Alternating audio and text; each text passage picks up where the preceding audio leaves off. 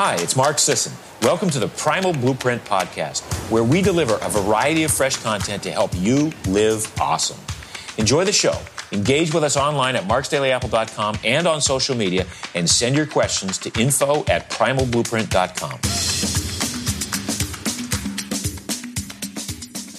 Hey everyone, welcome back to the Primal Blueprint podcast. Today we have one of my favorites and a repeat offender, Ali Miller. She is an integrative functional dietitian and author of a great book uh, called The Anti Anxiety Diet and also Naturally Nourished. And now we're going to talk about her newest book, The Anti Anxiety Diet Cookbook, and get into her background and experience. Welcome back to the show. Thanks, Elle. I'm super excited to be back.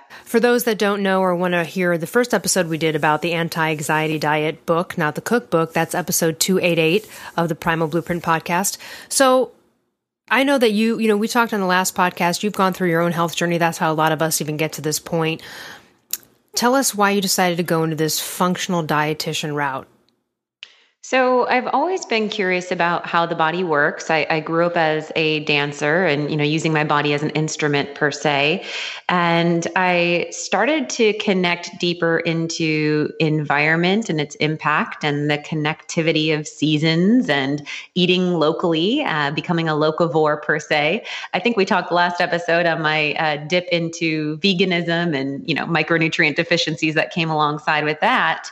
Uh, but when I went to Bastyr University, which is a naturopathic college of medicine, that's when I really started to redefine my relationship with food and really connect the dots of the essential component of ancestral eating and snout to tail philosophy and reincorporating animal product. And I found that that really was a big foundational shift personally that helped me to balance my mood, had a favorable influence on my hormones, and definitely on anxiety and gut health. Now, most of our audience is probably aware of, you know, being fat adapted versus a sugar burner and what that can do to your adrenals and anxiety levels.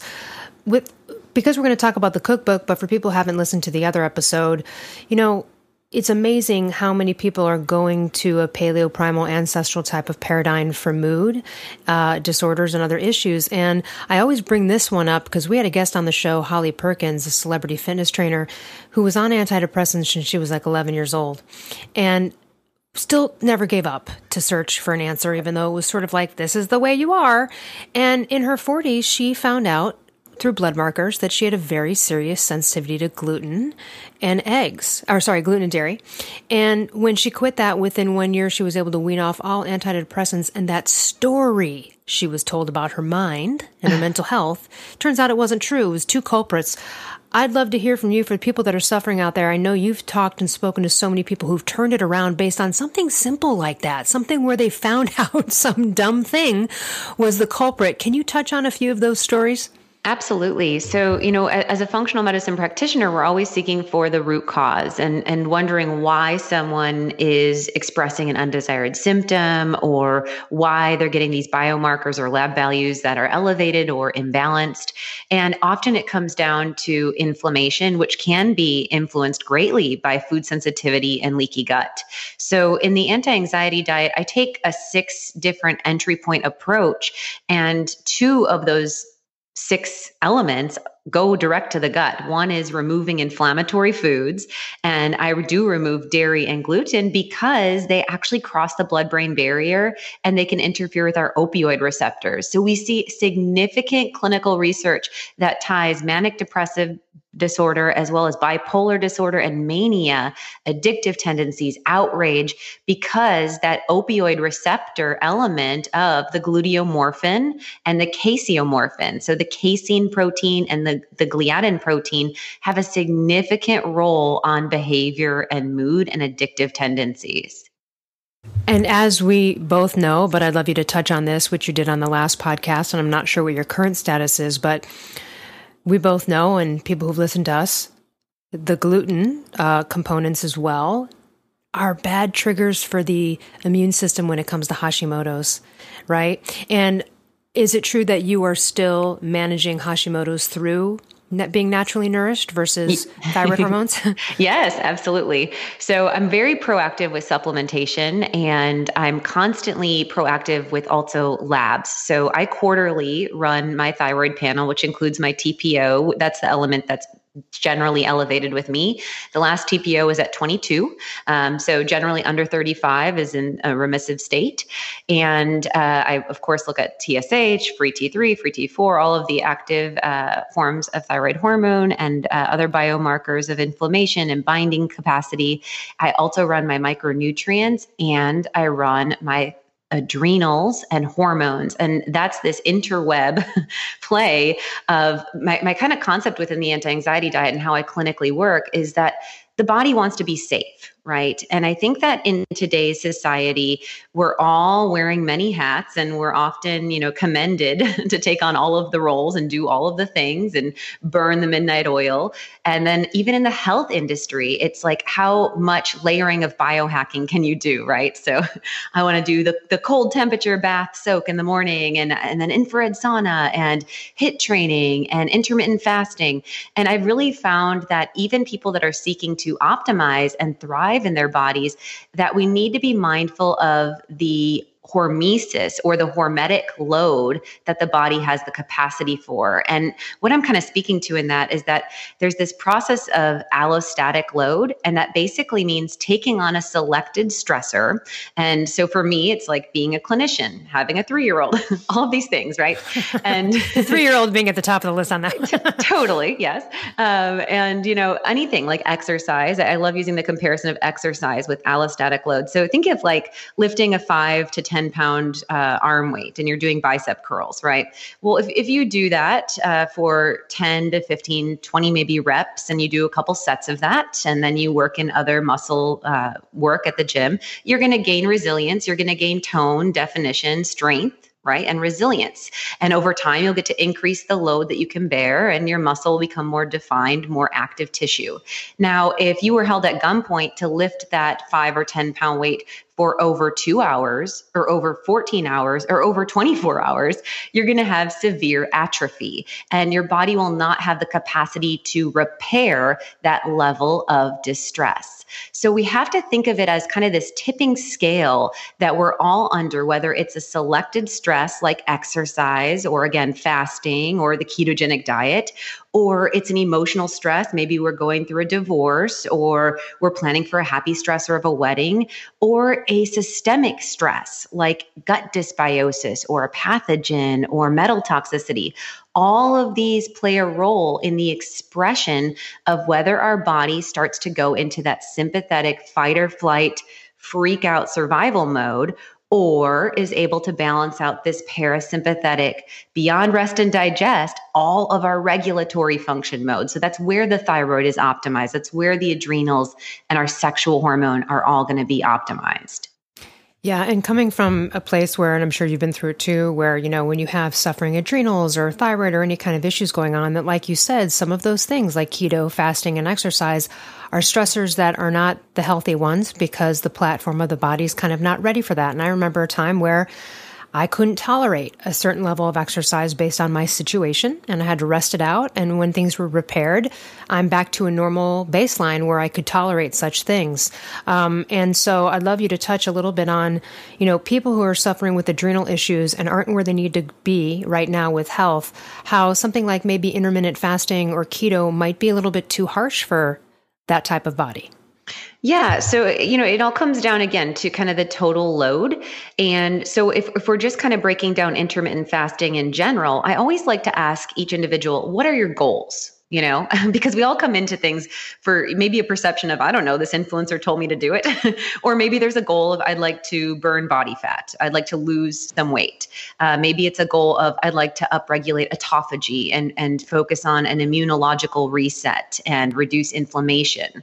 Maybe it's a goal of, uh, you know, I just want to be get the benefit of calorie restriction. So it's always important of what what's the entry point goal. And then with fasting, we have to determine, for instance, personally, I do a fat fast uh, because I am an individual entering at a low percent body fat, and I do eat a ketogenic diet. So I do eat a high fat low carbohydrate, moderate protein diet. But with that being said, being a type A running individual with all of the things going, I often don't take the time to eat. So even though I'm eating a ketogenic diet, I'm often under calorie intaking because the satiety of ketosis often doesn't create hunger, which would make me leave my desk to go eat. so I prioritize nourishment when I eat. But as far as me for intermittent fasting, if I'm going to do that in the morning, I get cognitive clarity starting my day lighter. I don't like to eat something heavy, but I do need to eat fat added into my matcha, like coconut oil and ghee. I like to also add other anti inflammatories and, and maybe some adaptogens like uh, ashwagandha in there or cordyceps.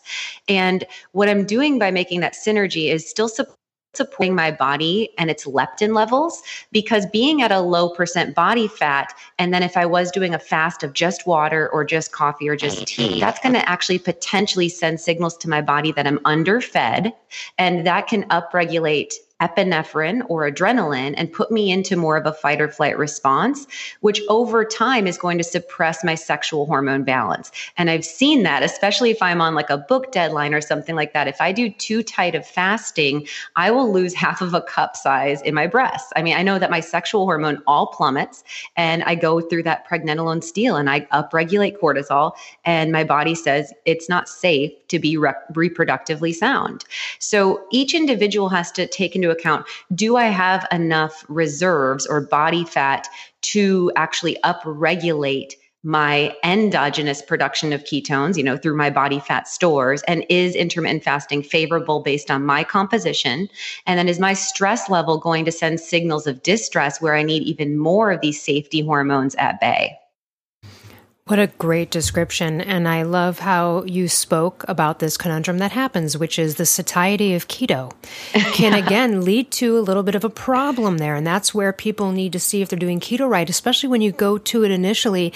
It's such a, gosh, it's such a wonderful release from the hell of food addiction that you kind of kind of totally. get a little high on it and you get off on it. And so in a way, you kind of go a little bit too hard with it. We've seen it even with Brad Kearns. You know, he, he wasn't realizing that he was uh, he was playing speed golf and he just wasn't even thinking about that kind of being chronic cardio for a while because he was so into yeah. the sport. And then after a while, he started to cr- crash. His testosterone went down and realized that, you know, he was doing a keto experiment, but because he was so satiated, he just really wasn't getting enough calories. And until he changed that and then chilled out on the speed golf, all the numbers came right back to normal, even like high school levels for testosterone for someone who's 55. So very important to watch that. And again, I know you would agree with this.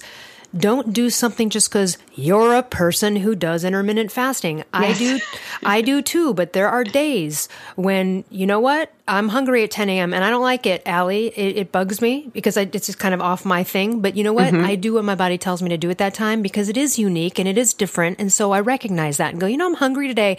I don't like that, but my body says to eat right now. And even though I don't normally eat at 10 a.m., I'm going to do it. And so I think it's so important to be intuitive on this journey, right? Because to stick with anything strict isn't really ancestral waves anyway. Does that make sense? Oh, totally. I'm all about fluidity. And I think in last episode we did together, I dropped one of my favorite mantras, which is appropriate again, which is doctrine creates disconnect. you know, so nice. it's like when we get so doctrine in anything, any health related principle, and we look at that as the way, that rigidity really segregates us from connecting and healing our body because the body is fluid. There is seasonal change, there's hormonal change, there is, like I said, microbiome shifts constantly shifting. And based on exactly how deep you slept that night before, based on where your body's at in a state of, you know, healing process and so much more emotional stress levels, cognitive demand, the body's going to be at a different metabolic state on a, a minute basis, really, you know, definitely by day. Yeah, it happened to me recently. We um, unfortunately had another little kind of fire incident nearby. Uh, you know, we already went through a huge, horrible fire last year here in Malibu. And so that night when the fire started, um, based on my previous experience with evacuating, I was like, you know what? I, I think it's better for me to stay up tonight and watch the news to be ready to go in, instead of like getting not being woken up at the last minute. Or, you know, I had this, I was a little bit in fight or flight mode. Normally I would never do this, but I was like literally drinking coffee at midnight to stay up for this thing. And I thought, okay, well, you know what? It's, it's one night out of my life. I know I'm going to suffer here a little bit, but I'll be able to gain it back. And it just makes me feel better to not to go to sleep. So I stayed up and then I, I eventually bailed out of my place at five in the morning. And, you know, by like 8 a.m., I was starving. I had been yeah. up, I been up all night. You know, it was, I could feel it. I mean, it wasn't a positive thing, but again, made me feel safer. And, you know, I ate a huge, huge breakfast at like 8 a.m., which never happens to me. But again, based on the sleep, based on the scenario, based on what my body was like, hey, you need fuel right now. And then thankfully I got sleep. But we're ever changing. Days are going to be different. And you have to go intuitively on this let's what I love about both of your books are amazing, but I love the anti-anxiety diet cookbook because it's not just a cookbook. You really go through in detail nutrients, what their function is, what the deficiency yes. symptoms are, and the food sources. It's so important. Let's talk about a couple of things where uh, let's give us some examples on a client who maybe only had a couple of nutrient deficiencies that were really the culprit because I'd love to just again explain how sometimes how simple these fixes are and i'm sure you've had a couple experiences where yes you've had complicated cases but there might be just a couple where it's like you know what? They just needed to up their zinc and the selenium or you know right, love to hear right. a few of those if you have them absolutely. So i do micronutrient assessments in clinic and i always say again i'm, I'm looking at it for a deeper picture or an explanation of the foundation or the why not just you're low in biotin take 5000 micrograms xyz um, but i'm looking at why they would be functionally deficient in these nutrients. So, is it increased demand? Is it a physiological process? For instance, when glutamine levels are down, my first line of defense is okay, well, you know, glutamine is a fuel source for our enterocytes, which are, was a fancy word for gut cells, right? So, we know that L glutamine plays a significant role in our gut integrity and supporting a rebuild of our gut lining. So, if I see low L glutamine and then I see, let's say, low biotin as well and low vitamin K, then my mind goes, okay, well, now I know biotin and vitamin K are manufactured in the large intestine. So this individual definitely is an inflammatory bowel like case, right? They likely have a sterilized or dysbiotic gut because they're not manufacturing the vitamin K, they're not manufacturing the biotin, and their glutamine levels are functionally low. So that means that there's likely been some damage, some wear and tear along the gut lining, and that could be all the way through the large intestine as well. So I'll then go forward with determining before again supplementing those two, three things, you know, the the why it could be depleted in the first place. And it could go even deeper than that. It could be that there's dysbiosis. I usually assess that rather than having a client invest right away in another fancy lab like a stool test, which, which can be a great foundational assessment. But I usually will start with just a probiotic challenge in this type of a case where I'm like, okay, do you tolerate live active cultures? Um, and I'll inquire on different forms of probiotic foods. So, you know, each probiotic food, and, and I talk about this in my book, I have a table of the different strains of bacteria in the varied fermented foods and how those influence different neurotransmitters. Um, but if we're talking sauerkraut or kimchi, this is more of the lactobacillus strains. If we're talking about tolerance of kombucha, then we're getting that SCOBY, which also has the Saccharomyces, the yeast strains in there. So if the individual doesn't tolerate probiotic foods or a 50 50 blend of lacto bifido live active culture probiotic capsule, then I'm going to put them into the category of dysbiosis and move them forward with a cleanse. I'll likely still support that individual with bone broth for the L glutamine and uh, leafy greens for their vitamin K and making sure that they're not doing egg whites, but they're getting their yolks for their biotin. So I'll give them food as medicine prescriptions to get them above water in these nutrient deficiencies. But if we didn't address that dysbiosis, and if we didn't address potentially an elimination diet to remove the inflammation or the food sensitivity that's wearing and tearing on the gut lining, then we're not going to get resolution. We're just going to get this kind of whack a mole of repleting the potential deficiency, but seeing other dysfunction in the body. Can you explain why? Uh, so, for example, I could tolerate a probiotic pill with those components you just mentioned, but sauerkraut or kombucha can sometimes leave me bloated and not feeling good in the gut. And sometimes people think, oh, well, you know, I'll get my probiotics, I'll drink kombucha every day. And frankly, that can be a problem for some people. I'm, I'm sort of one of them. And I love kombucha. And it doesn't mean that I still don't have it every now and then. But when I was drinking it regularly, I started to notice issues there where I didn't have them if I took a probiotic pill with the same components. So is there something you can elaborate or clarify on that conundrum? Sure. I mean, I mean, I just really believe, as far as probiotic supplements, if it's a good quality, you know, pharmaceutical grade brand, and we're looking at the CFUs, all probiotics should be in colony forming units. And uh, the nice thing about a probiotic capsule is they're going to do the good, the good quality brands again are going to do like a DNA strain analysis of certification. So we're not getting the wild element of the fermentation process, which can have a variance within the cultures that are viable. There is a general, you know, lead. Like I said, lactobacillus is generally the lead in your fermented vegetables. But with that being said, there's so many different wild yeast and wild brine strains.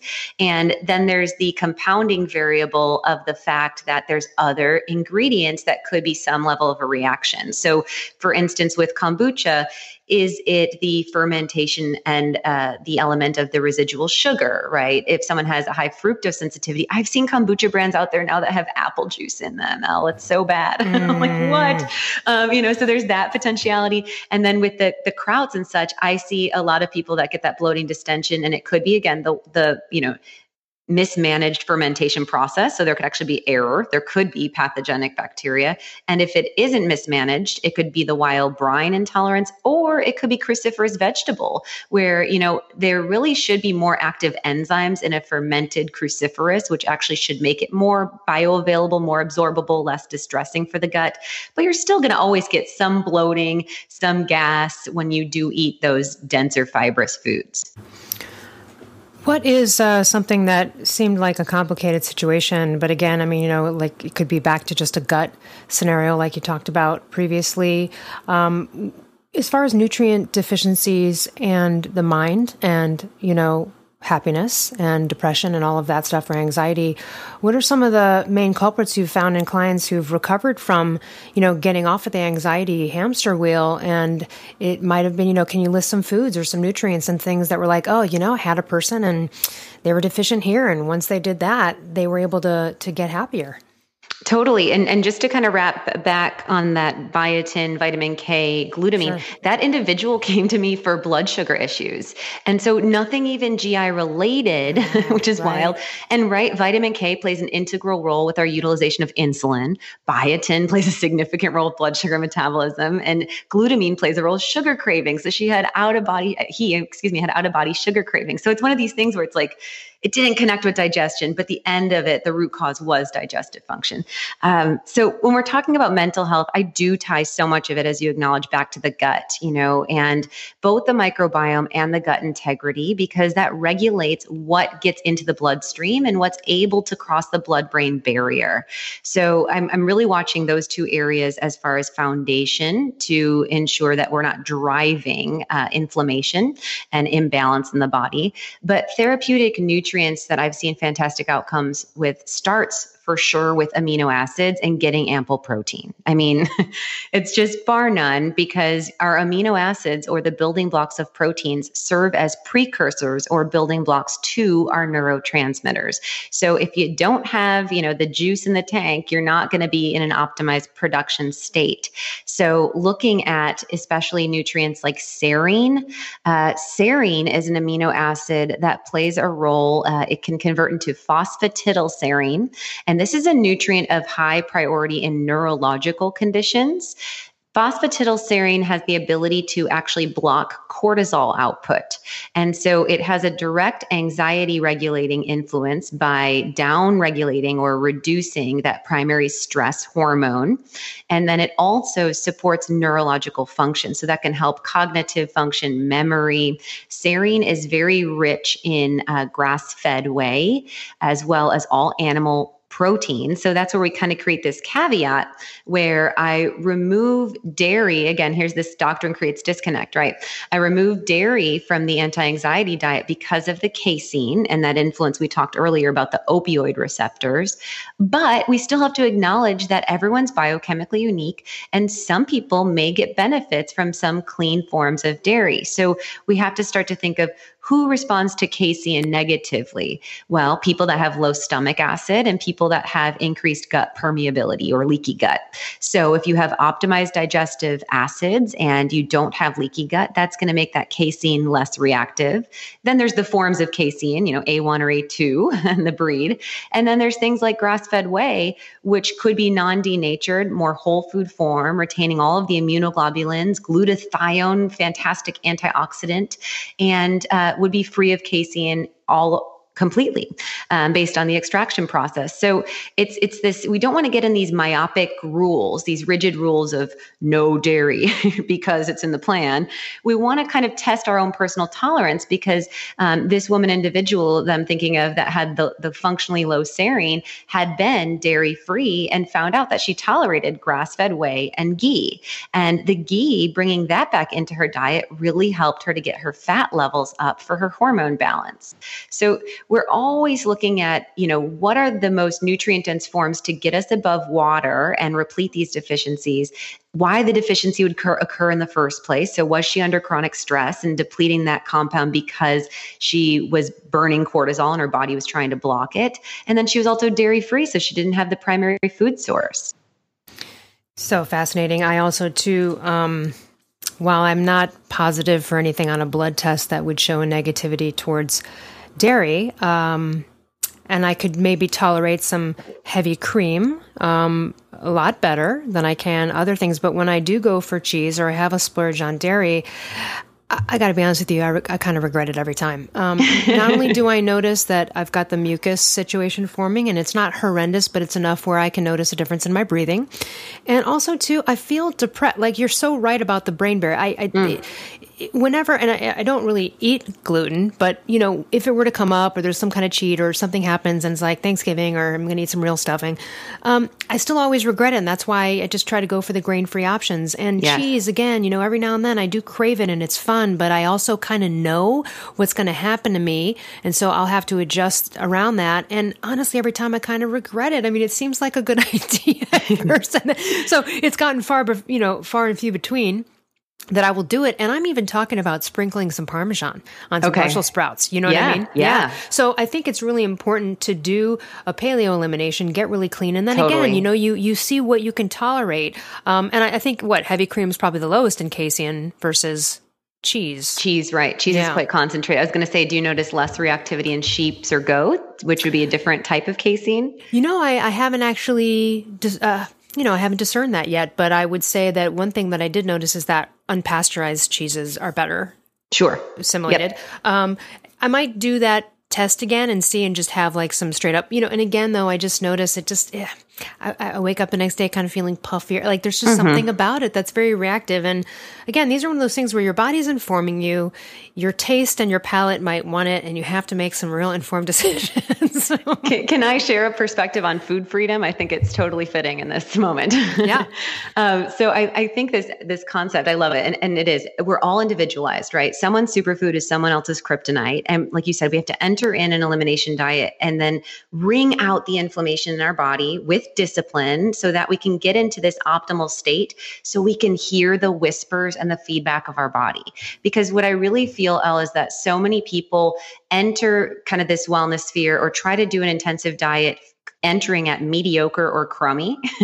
and when you're living in mediocre or crummy, you don't notice your hands swelling in the morning. You don't notice the dull ache in your body. You don't notice the brain fog or the difficulty concentrating because that's your MO. And so this idea of food freedom, I always say with restriction comes freedom. You know, you really have to be disciplined. And I recommend a 12 week elimination protocol in my anti anxiety diet because I really want you to fully ring everything out and then be strategic and mindful. And that's when then you can understand what's worth it and what's not. Because I don't believe that that is freedom when we're feeling victimized by our bodies, right? Like, and the same thing would, would, you know, transcend to children. Like, it's not food freedom to allow them sugar and garbage in the cafeteria and then be medicating them and interfering with their neural pathways because they're not behaving. it's like, that's not freedom. That's not choice. That's actually victimizing and damaging.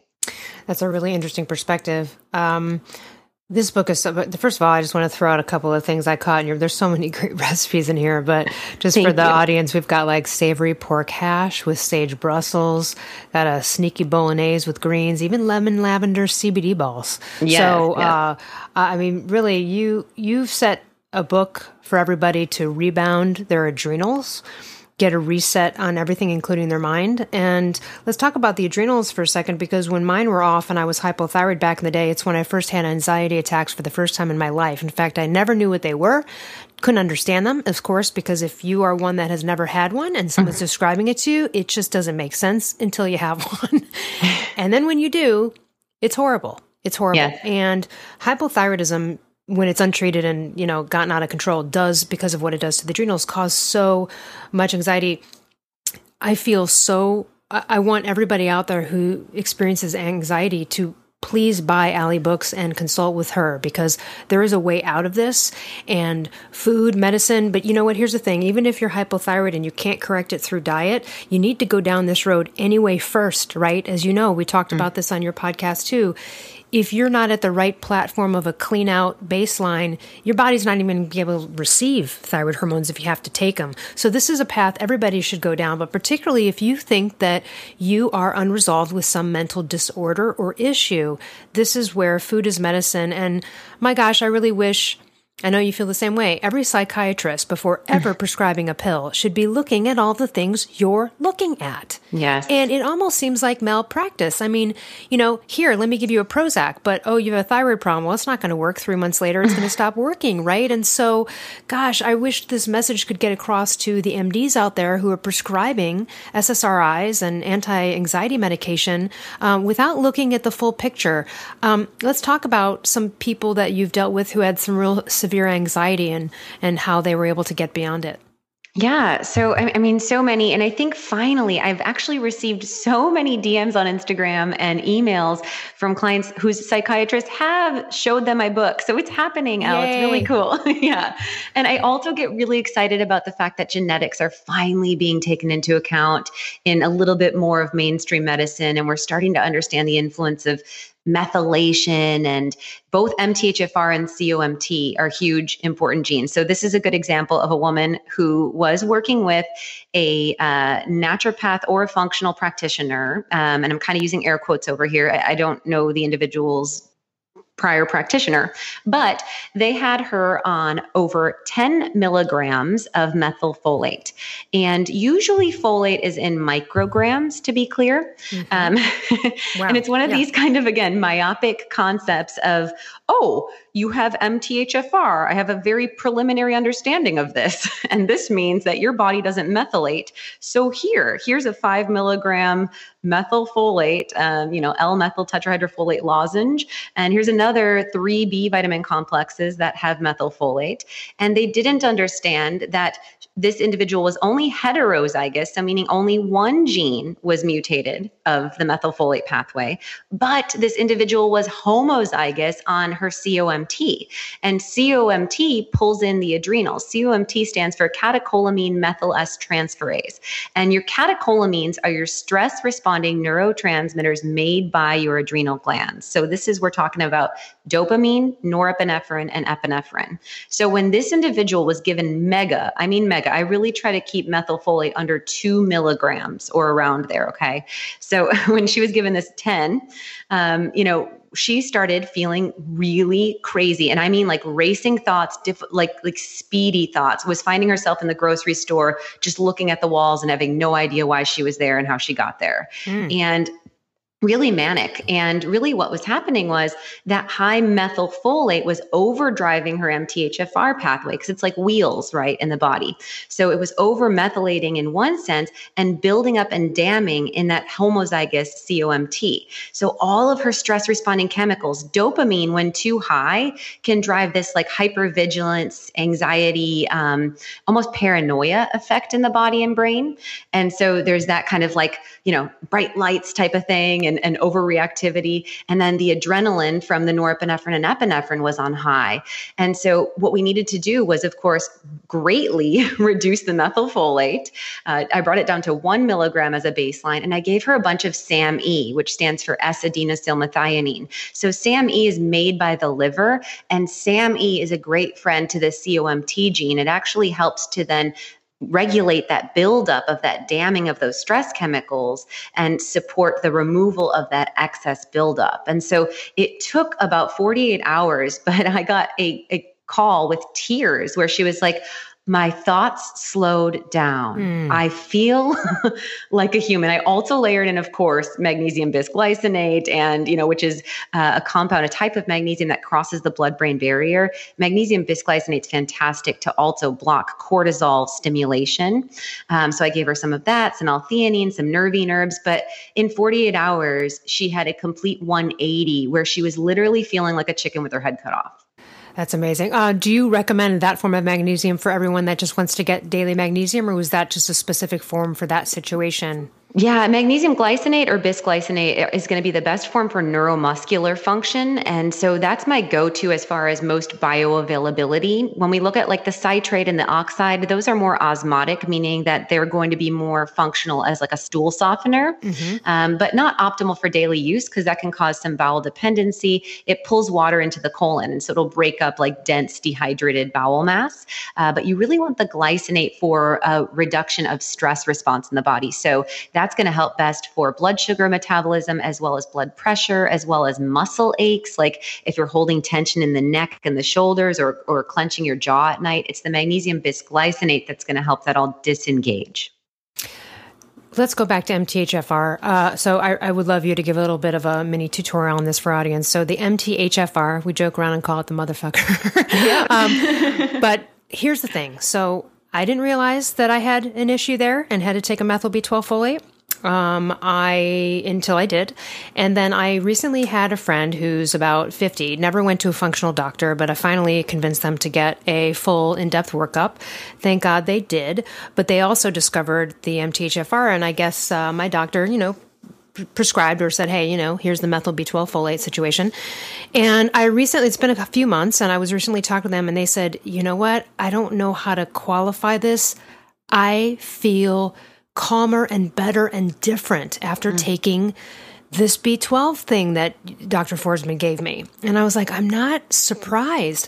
Can we talk about this MTHFR, why people need to get it tested and what it's about, the methylation pathways, why this why that would make sense that someone would say that? Yeah. So the process of methylation is basically building or excreting. So methylation can play an integral role in excreting toxin buildup in the body. Methylation can play a dynamic role in building neurotransmitters, and namely serotonin is significantly influenced in that pathway. Um, there's also a lot of other compounds that are built through the methylation process, which play a role in neurological health, fertility, autoimmune disease, inflammatory processes, and really so much. um, so when someone has what, what Dr. Ben Lynch so eloquently calls a dirty gene, and what he's referring to is a SNP. Um, that's a single nucleotide polymorphism. dirty gene is so much easier, right? um, but if you have a SNP, this means that either mom or dad, if you have a heterozygous SNP, hetero meaning one, homozygous meaning both, heterozygous would mean that mom or dad gave you that mutated copy of the gene. So you're at about 50% functionality of that gene. And then if you were homozygous, both dad and mom gave you the dirty copy of the gene or the non functional mutated. And so you're going to be at a very limited capacity of that biochemical pathway. So with MTHFR, there's a dominant gene, which is the C677T copy. And that's the one that's going to have about 60% influence on your methylation process. So, we're again, I was speaking to that past client. I do feel methylation is very important. And like I said, it plays a role with inflammation, neurotransmitters, uh, neurological function, fertility. And we do need to be aware of if we need to support with nutrient that driving of that wheel. So, we don't have a squeaky wheel or a slow wheel, right? We get the functionality of the biochemical pathway, but we still have to look at the symphony of all of our uh, SNPs or all of our genetic mutations because there may be one that is more significant than that MTHFR based on the individual. Wonderful. Thank you so much for that. Important for people to go get that checked out. There may be that simple, again, a simple bottle of a supplement that can really change yeah. someone's life and um, and their daily experience. This book is for everybody that just yeah. wants to get. Yeah, let's talk about that because so you don't have to have anxiety to benefit from it. First of all, Ali's books are amazing. They're so detailed. They are really a one-stop shop go-to. Even the cookbook. Um, you can have one without the other or both. I, I suggest both to be complementary to each other. Let's talk about this book and you know, it's for everybody um, to get on a healthy path and also to work with what might be ailing them mentally and emotionally. What else can we say about this book? It's it's just it's so in depth. I love it, and I love that you go through all of the nutrients and really lay it out. It's again, it's not just recipes. Yes, yes. Well, thank you so much, Elle. It's, that's awesome to hear your feedback. I, I was hesitant to call the first book the anti-anxiety diet because first, I'm not a fan of the word diet. And, you know, I think that anxiety has a stigma still where a lot of us don't want to claim it. you know, it's like, oh, no, no, that's not me. I'm, I'm just really stressed right now. And the premise of the book, though, really takes on a deep dive into the HPA axis, which is that hypothalamic pituitary adrenal. And I've alluded to that a couple times when I've talked talked about that, you know, body being in that sympathetic fight or flight or parasympathetic rest, digest, regulate. And so everyone can benefit from shifting that pendulum swing from that fight or flight place to a parasympathetic safe place because the way that we are indicted with bright blue light, with technology advancements, communication at rapid speed, we're all in this buzzed, electrically charged little bit of wiry sensation of needing to feel grounded. And I think that the tools and the science and the strategy that I position in the anti anxiety diet and then really unpack in the application in the cookbook provide everyone that bubble wrap that they need to be resilient and to ensure that their body feels safe to get into that regulatory mode, which is where all of the balance of the body occurs. I mean, and that's perfect for, I mean, in general, just our, the primal ancestral message of, hey, we got modern life happening, right? And we have to adapt to it. In order to adapt to this conundrum of electrical and, you know, communication and, you know, multitasking 100 miles an hour a day, we have to support that was we didn't have that before we used to hang out for five hours and sit there with the kids and chat and you know maybe walk yeah. up a hill and so without intended targeted meditation practice or relaxation techniques, which I know you would uh, suggest anyway, this is the way to start. And I love mm-hmm. that you do take an in depth look at this HPA axis because, you know, frankly, the adrenals, regardless of so many people have adrenal issues that then will lead to other issues, as you know. And so I think in our society right now, if anything, I just see like the adrenals being like the blanket issue mm. for most people that they've got to get in line. This is why people are gaining fat around the middle and don't know why. And, you know, all yeah. this stuff or think they can get away with lack of sleep. So I, I, I, love this book, and the recipes are really delicious. I know you've got a really great palate. Um, what else? Let's tell us. So AliMillerRD.com. We, you know, you've got a podcast called Naturally Nourished, which is amazing. Yeah. You've got a blog, uh, virtual learning. Um, let's talk about your practice and how can someone work with you? Do they have to be local to you? Can you work with someone across the country who's you know just given up and been to 100 doctors and needs needs needs some guidance? Yeah so i work virtually only now which is wonderful. Uh, i live in austin texas but i work virtually. So i work with you know everyone. I'm everywhere and nowhere at the same time essentially as a practitioner.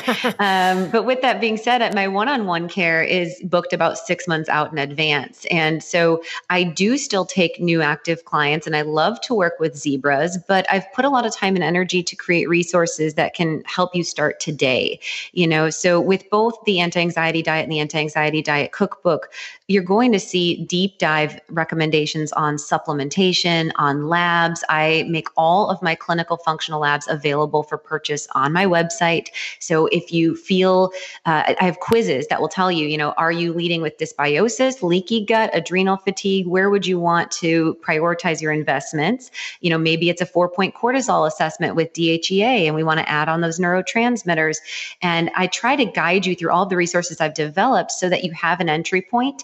And if you do order labs on my website, it's either Becky, my co host of my podcast, or myself. She's also a functional medicine dietitian. And we provide you a direct, detailed interpretation.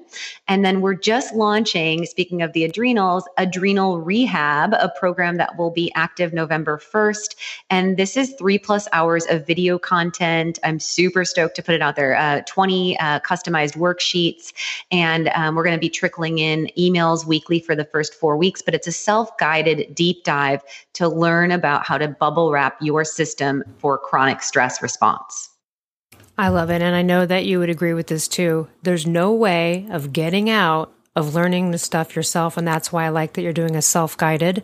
You know, it's like, hey, I'm here to help you, but you have to learn this yourself. Yeah. Right. You know, you no matter be what, because we might run into a situation where, hey, your coach is not available, your doctor's not available, and you need to kind of get back to basics on your own. And I know we're all, when we're hating it and we're in ill health, we're just looking for someone to save us. But this is why Ali's books are so great and her podcast and everything else is so much in depth free or inexpensive information to help you get to where you need to go yourself. And it really can be done, right? Yeah. And so, um, what would you like to leave our audience with in terms of, you know, your, your book or food as medicine, anything that, um, to, to, to, to wrap it up? Sure. So I'll just give you guys maybe like, uh, how about three tips to just mellow your mind?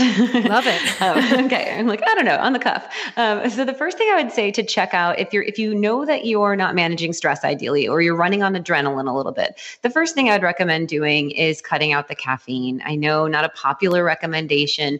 Um, if you choose that you don't want to cut out caffeine, I would suggest switching to matcha, which at least has L-theanine in there. That's going to be a pilot or a regulator for your neurotransmitters. It upregulates the alpha brainwave, which is seen during concentration, meditation, creative thought process, REM cycles of sleep. So uh, that would be a great swap out of matcha from coffee, or potentially layering in CBD to your coffee because the CBD is going to mitigate that epinephrine adrenaline response from the caffeine. So that's going to at least kind of nip that in the bud a little bit. And, and you can also add fat to kind of tonify the adrenals. The second thing I would say is you got to cut the sugar. I highly suggest doing a ketogenic diet when we're dealing with mental illness or even just high stress anxiety response because ketones cross the blood brain barrier and they upregulate GABA. So, you know, check out all the resources I have out there that Ella's out there to learn about using a ketogenic diet. Cut the carbs, cut the refined sugar. That roller coaster of blood sugar or regulation is not helping you manage your stress or your mood. And the third recommendation I would say is be good to your gut. Um, so, what you can do in that sense, especially if you know you're under higher stress, like if I'm public speaking, I'm on book tour, I am traveling with my GI lining support and scooping that L-glutamine like it's my job because your gut integrity actually gets damaged from things like mental stress and anxiety, social anxiety alone, it actually starts to wear and tear at your gut lining. We get glutamine depletion and we get markers like secretory IgA and LPS that go up in a stress response, and those drill holes in our gut. So when you know you're under stress, be proactive with that collagen, that gelatin, that bone broth, and consider an L glutamine supplement. That's also going to help you to curve those blood sugar cravings, support lean body mass, but really harness the gut lining, which is going to reduce the inflammation in the body. And that's full circle because if the body's inflamed, it makes epinephrine or adrenaline because it says something's not right. so that goes back to then cutting the coffee and all those three things. It's amazing the way, and uh, anyone listening to see the way that you make connections. And so, in terms that we can understand, uh, again, AliMillerRD.com, and we will put all of the links to connect with her and her books in the show notes. Thank you so much for coming on today. It's my pleasure. You're the best, Al.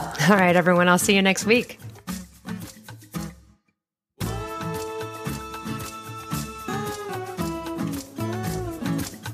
Hi, Brad Kearns here with something different than a stiff commercial script message. I want to give you an authentic endorsement for one of my favorite supplements of all time. It's called Adaptogenic Calm. used to be called Primal Calm.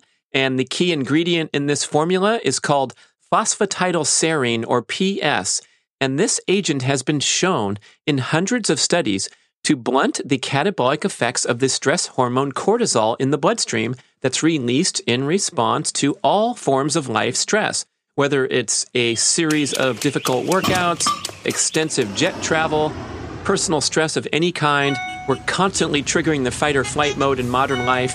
And when people say, hey, you should take a chill pill, this really is a chill pill because when you consume an appropriate amount of phosphatidylserine and the other supportive ingredients that have been known to have a calming effect on the central nervous system, things like magnesium, L-theanine, magnolia bark, and rhodiola, you will get a calming effect. It's not like a stimulant product that makes you feel more energy and have a better workout. But instead, this sort of takes the edge off of that stress buzz where you feel that foggy brain function, maybe a little shaky and finally fried at the end of a busy, stressful day.